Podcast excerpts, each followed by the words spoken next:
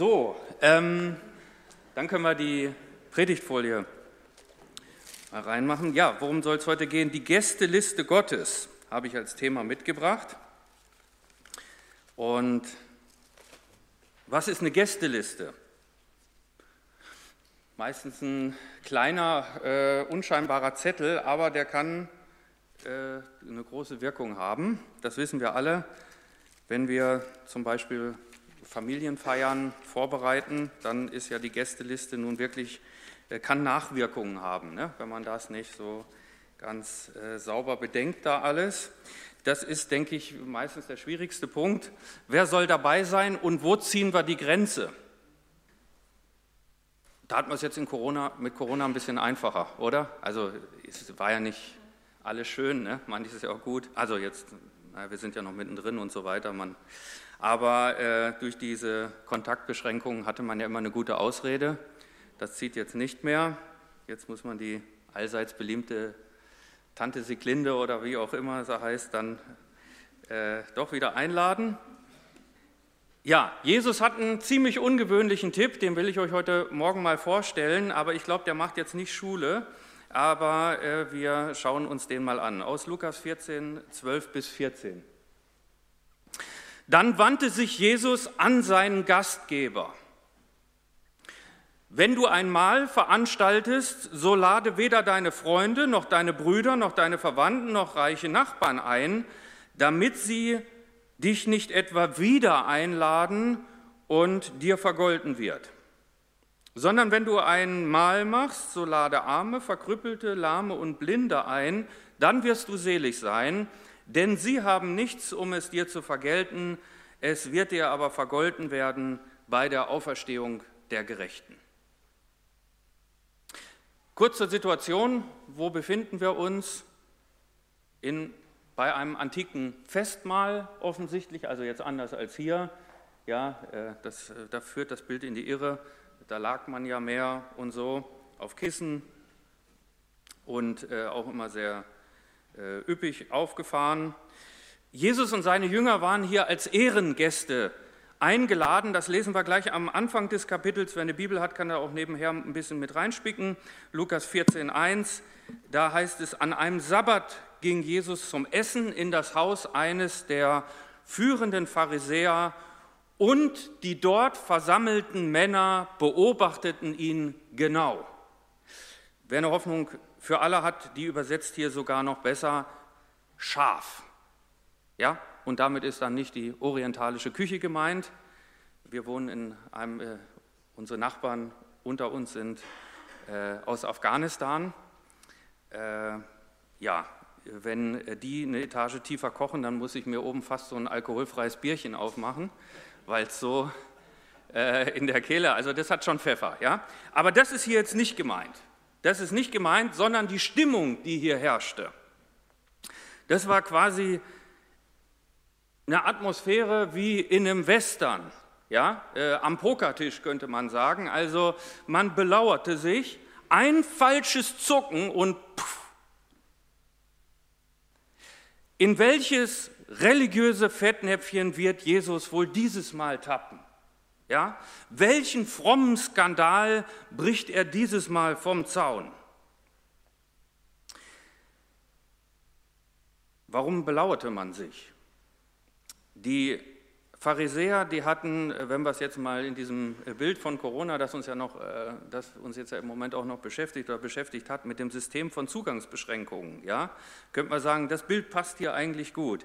Ähm, die hatten auf eine ganz andere Weise Zugangsbeschränkungen sich ausgedacht, nämlich wer zu Gott kommen kann und wer nicht. Und äh, da kam für die dann nur 1G plus oder so in Frage, ja, wenn man das so vergleichen wollten. Nämlich nur wer von Sünde nachweislich genesen ist und durch das Einhalten von tausenden Reinheitsgeboten ständig Heiligkeitsgeboost hat, der darf zu Gott kommen, alle anderen nicht. Und äh, man könnte sagen, die Pharisäer waren, äh, wie es ähm, unser ähm, bayerischer Landesvater so schön mal ausgedrückt hat, zum, der, äh, gehör, die gehörten zum Team Vorsicht. Ja, Team Vorsicht, ich glaube, das hat er ja geprägt. Ähm, Für die Pharisäer war die Gemeinde Gottes ein geschlossener Club mit möglichst hohen Mitmachkriterien. Ja? Und äh, damit sich da auch man sich als Frommer da wohlfühlen konnte, ja, dass man da äh, unter Gleichgesinnten war, dass das Level stimmte, dass man sich mit dem auch sehen lassen konnte, dass man da Anstand haben, die Leute, dass man die wissen, wie man redet und so weiter sich ausdrückt, ähm, dass die einen gleichen Lebensstil haben. Und da passen natürlich nicht alle rein. Jesus war dagegen mehr Team Lockerung. Ne? Ähm, Matthäus 11, 28. Kommt her zu mir alle, die ihr mühselig und beladen seid, ich will euch erquicken. Das ist natürlich, ja, Türen auf und alle rein mit allen Problemen, mit allen Schwächen, mit den Fehlern, mit den Unanständigkeiten, mit den Unmöglichkeiten, jede äh, erdenkliche Art von Sünde und so weiter. Das war natürlich ein komplett entgegengesetzter Ansatz. Wir können mal eine Folie noch weitermachen. Danke. Ähm, Martin Luther hat deswegen mal die Gemeinde äh, im Neuen Testament, wie Jesus sie vor Augen hatte, die hat er beschrieben als ein Spital, in dem der Christus sich den Elenden naht.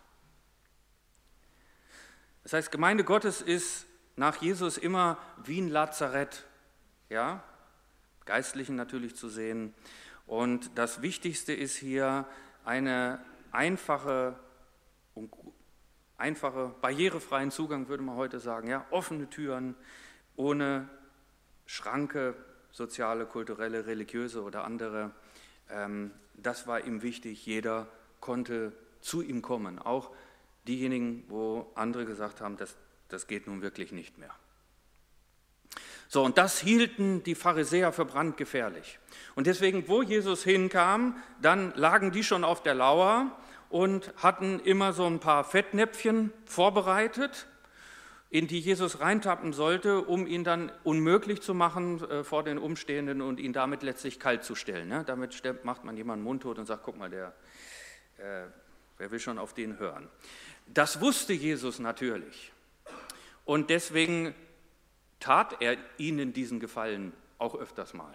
Ja, war ein bisschen anders, als die es sich dann gedacht hatten, nämlich meistens mit richtig viel Anlauf und mit beiden Beinen äh, rein, dass das äh, so richtig äh, spritzt, das Fettnäpfchen.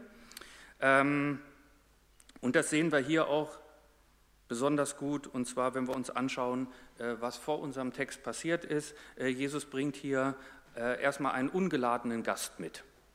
Ja, den setzt er so auf die Gästeliste, nämlich einen schwerkranken Mann. Diagnose Wassersucht, ja, also schwere Herz- und Nierenunterfunktion würden wir heute sagen, da bilden sich, bildeten sich überall Wassereinlagerungen ähm, am Körper.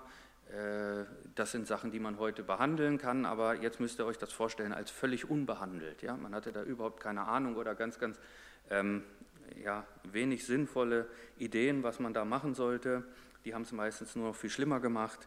Dieser Mann konnte sich höchstwahrscheinlich nur sehr mühsam bewegen, der war sehr kurzatmig, starke Schweißentwicklung, sehr stark aufgequollen. Ähm, und den bringt Jesus mit. Und sofort Riesenaufregung bei den Pharisäern. Jetzt könnte man vielleicht denken, naja, die hatten vielleicht einen empfindlichen Magen und so kurz vorm Essen äh, war ihnen das jetzt nicht appetitlich.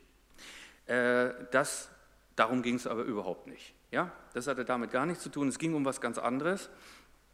Und Jesus antwortete und sagte zu den Lehrern des Gesetzes und Pharisäern, ist es erlaubt, am Sabbat zu heilen oder nicht? Sie aber schwiegen still. Und er fasste ihn an und heilte ihn und ließ ihn gehen. Darum ging es. Ja? Dieses Fest, dieses Gastmahl war an einem Sabbat. Und an einem Sabbat durfte man nur das Dringlichste tun. Ja, das, was man also auf gar keinen Fall verschieben konnte, nur das, was unmittelbar zur Ehre Gottes beitrug, das also dem innersten Kern nach Gottesdienst sein musste. Nur das durfte man tun. Und Jesus sagt, genau deshalb muss ich diesen Mann jetzt heilen. Genau deswegen muss ich mich um diesen Kranken jetzt kümmern und zwar genau am Sabbat, weil ich das nicht aufschieben kann, weil, es der unmittel, weil das unmittelbar zur Ehre Gottes beiträgt, dass dem innersten Kern nach Gottesdienst ist, dass ich mich um diesen Mann kümmere. Der Menschensohn ist nicht gekommen, um sich bedienen zu lassen, sondern um zu dienen ja, und sein Leben hinzugeben als Lösegeld für viele. Ich denke, das kann ähm, der erste Punkt sein, den wir mitnehmen können, wie umfassend Gottesdienst hier durch Jesus definiert wird. Das setzt sich fort auch dann bei Paulus im, im Römerbrief, Römer 12, 1 zum Beispiel und an anderen Stellen. Ähm, das bedeutet, Gottesdienst im vollen Sinne kann sich nicht alleine in einem Treffen an einem Sonntag, in der Erbauung, in der Gemeinschaft vom Frommen, in Predigen, Singen und anderem, ähm, das sind äh, erschöpfen. Ja, das sind alles sehr, sehr wichtige Dinge sehr, sehr wichtige Dinge, aber es ist nie alles.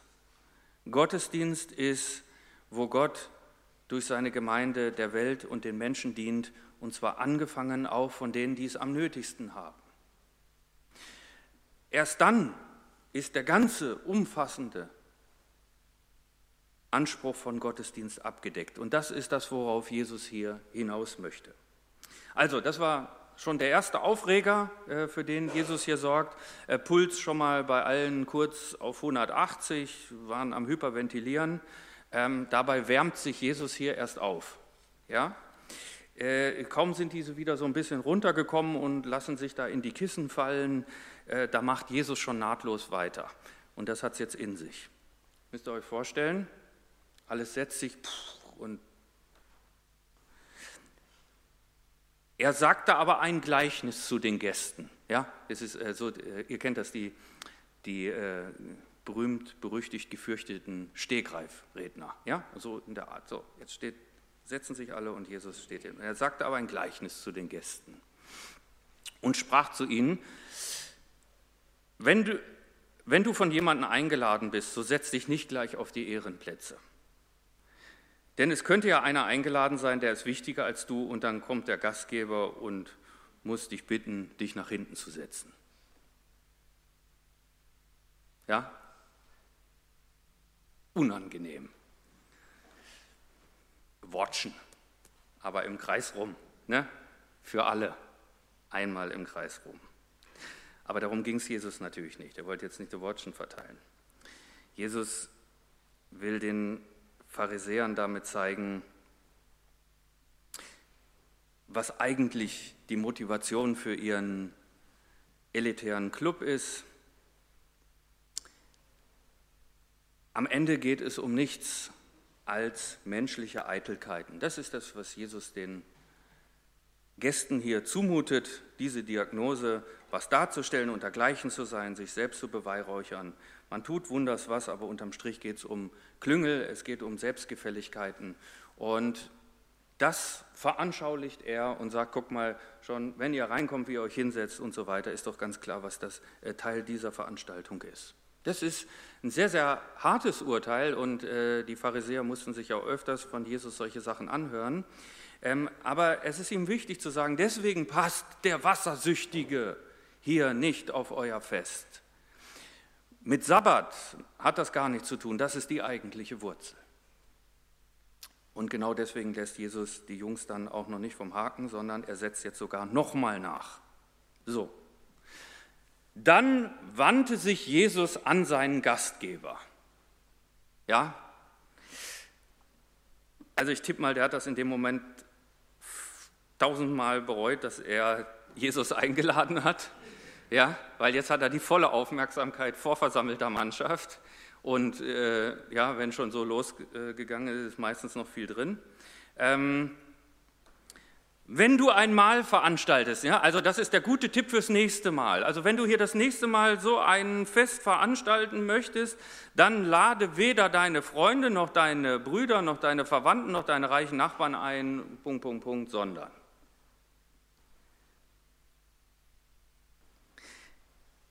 Jetzt gibt es auch noch Ohrfeige für den Gastgeber.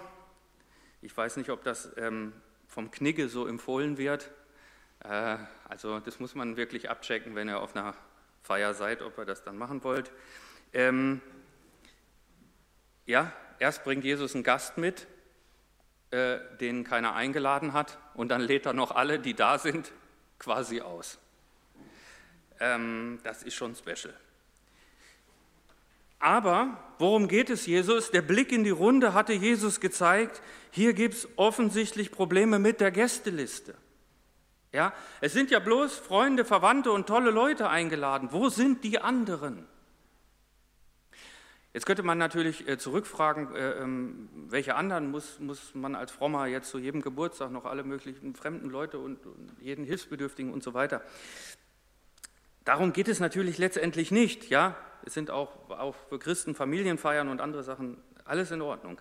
Aber Jesus provoziert, ja, und wir haben es eben schon festgestellt, es ist ein Festmahl am Sabbat und damit hatte es einen bestimmten Charakter und der ging über eine äh, privat antizipierte Feier unter Freunden weit hinaus.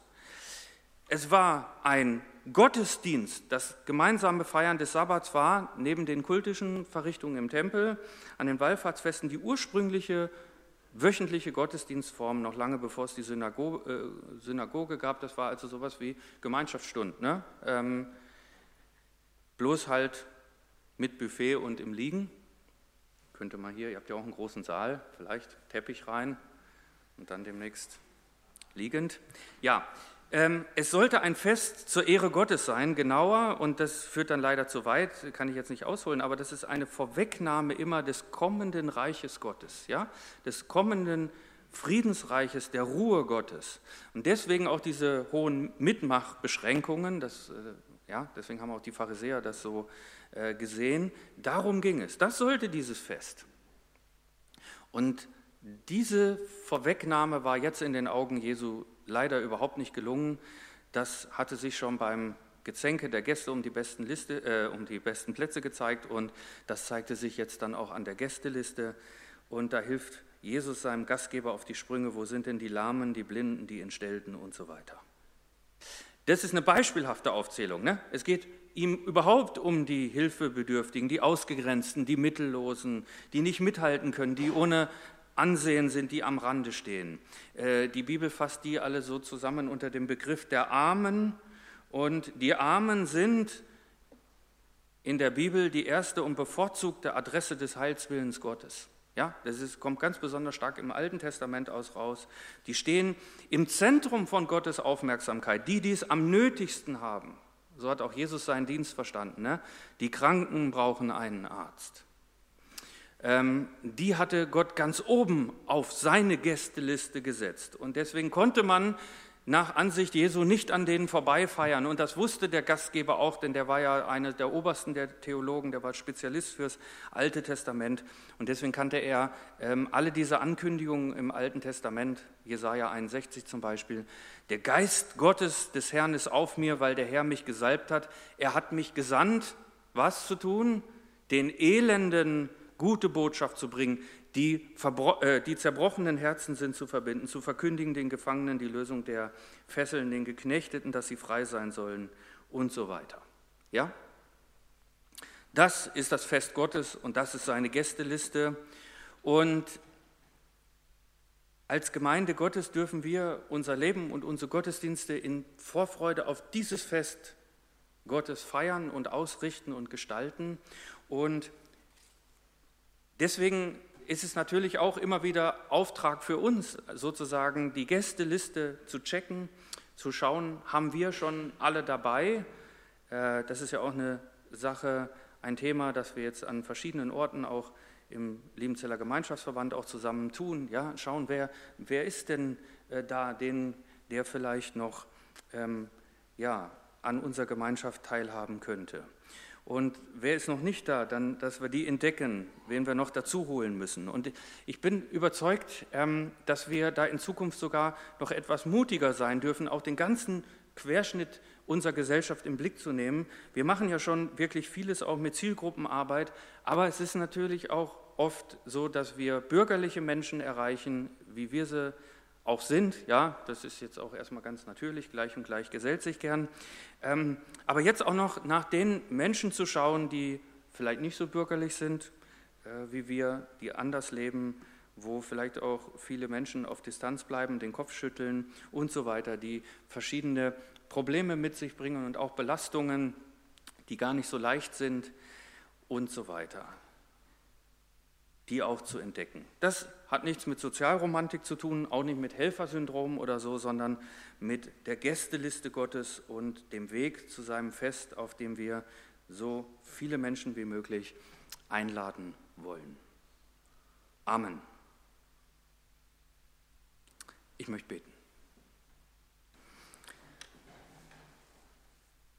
Und Herr Jesus, ich möchte dir Danke sagen, dass ja, wir auf deiner Gästeliste stehen, dass du uns einlädst zu deinem großen Fest. Herr Jesus, es sind außer uns aber auch noch andere darauf, ähm, die du eingeladen hast. Und Herr Jesus, ich möchte dir Danke sagen, dass wirklich bei dir jeder Mensch äh, Platz hat.